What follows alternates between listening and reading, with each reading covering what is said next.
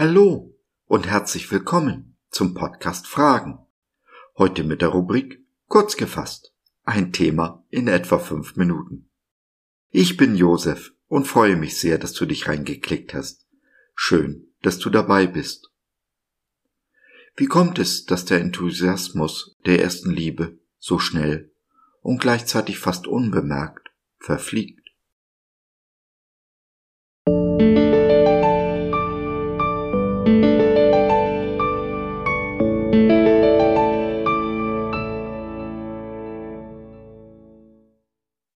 Hier bin ich. Wirklich? Und ich hörte die Stimme des Herrn, wie er sprach. Wen soll ich senden? Wer will unser Bote sein? Ich aber sprach, hier bin ich, sende mich. Jesaja 6, der Vers 8. Ich glaube, jeder von uns, als er noch frisch im Glauben war und unseren Eingangsvers in Jesaja gelesen hat, hat mit dem Propheten ausgerufen, Ja, Herr, hier bin ich, sende mich. Damals war uns nicht klar, was uns dieses Ja kostet.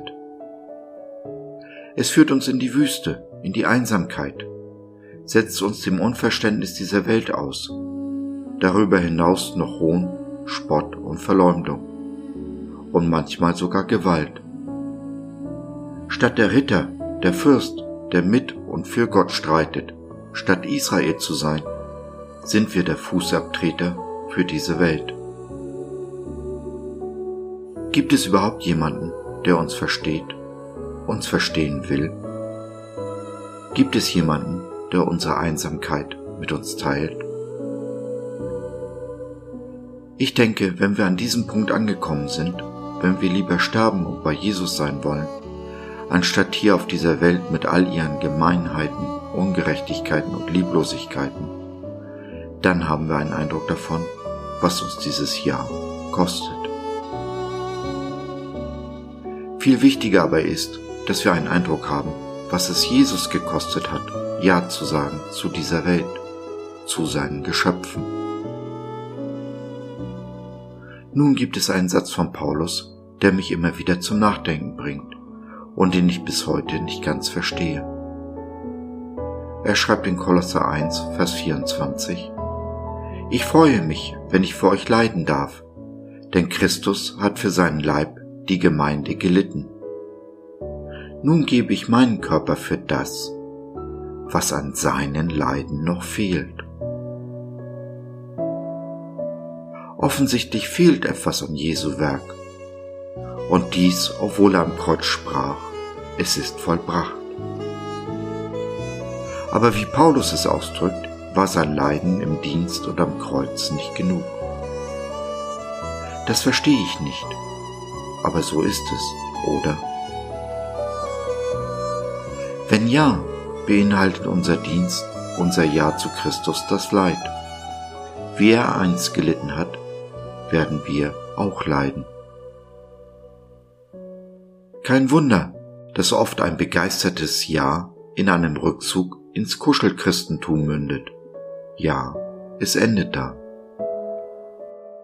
Aber wiederum ist es Paulus, der in 2. Korinther 1, Vers 7 schreibt, Unsere Hoffnung steht fest für euch, weil wir wissen, wie ihr an den Leiden teilhabt, so habt ihr auch am Trost teil.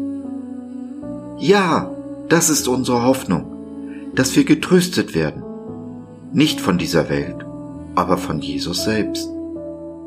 Er ist es, der uns belohnt für all das, was wir hier haben durchmachen müssen. Er ist es, der einst unsere Tränen abwischen wird. Wenn, ja wenn wir durchhalten und nicht aufgeben, wenn wir darauf vertrauen, getröstet zu werden, wenn unser Ja sich nicht erschüttern lässt. Wenn wir zwar kurz davor sind, alles hinzuschmeißen, es aber dann doch nicht tun. Auch in dem Wissen, wir sind nicht allein. Nicht nur, dass Jesus bei uns ist, auch jedem wahren Christen ergeht es so. Wir haben eine Familie, die mit uns mitleiden und fühlen kann. Auch wenn sie schwer zu finden ist. Dass du deine wahre Familie findest, ist mein Gebet für dich und auch für mich.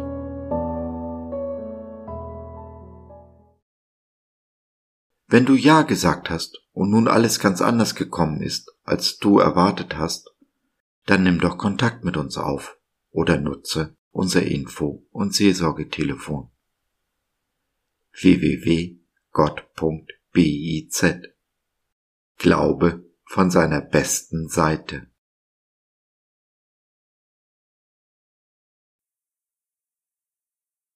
So, das war's für heute.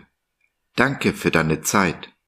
Wir freuen uns, dass du dabei warst und hoffen, wir konnten deinen Geist ein wenig anregen. Gerne würden wir von dir hören, mit dir reden, diskutieren und beten. Und gerne würden wir erfahren, wie du die Dinge siehst, wie du sie verstehst. Besuche uns doch im Web, wir freuen uns schon sehr auf dich. www.gott.biz bis dahin alles Liebe, dein Josef.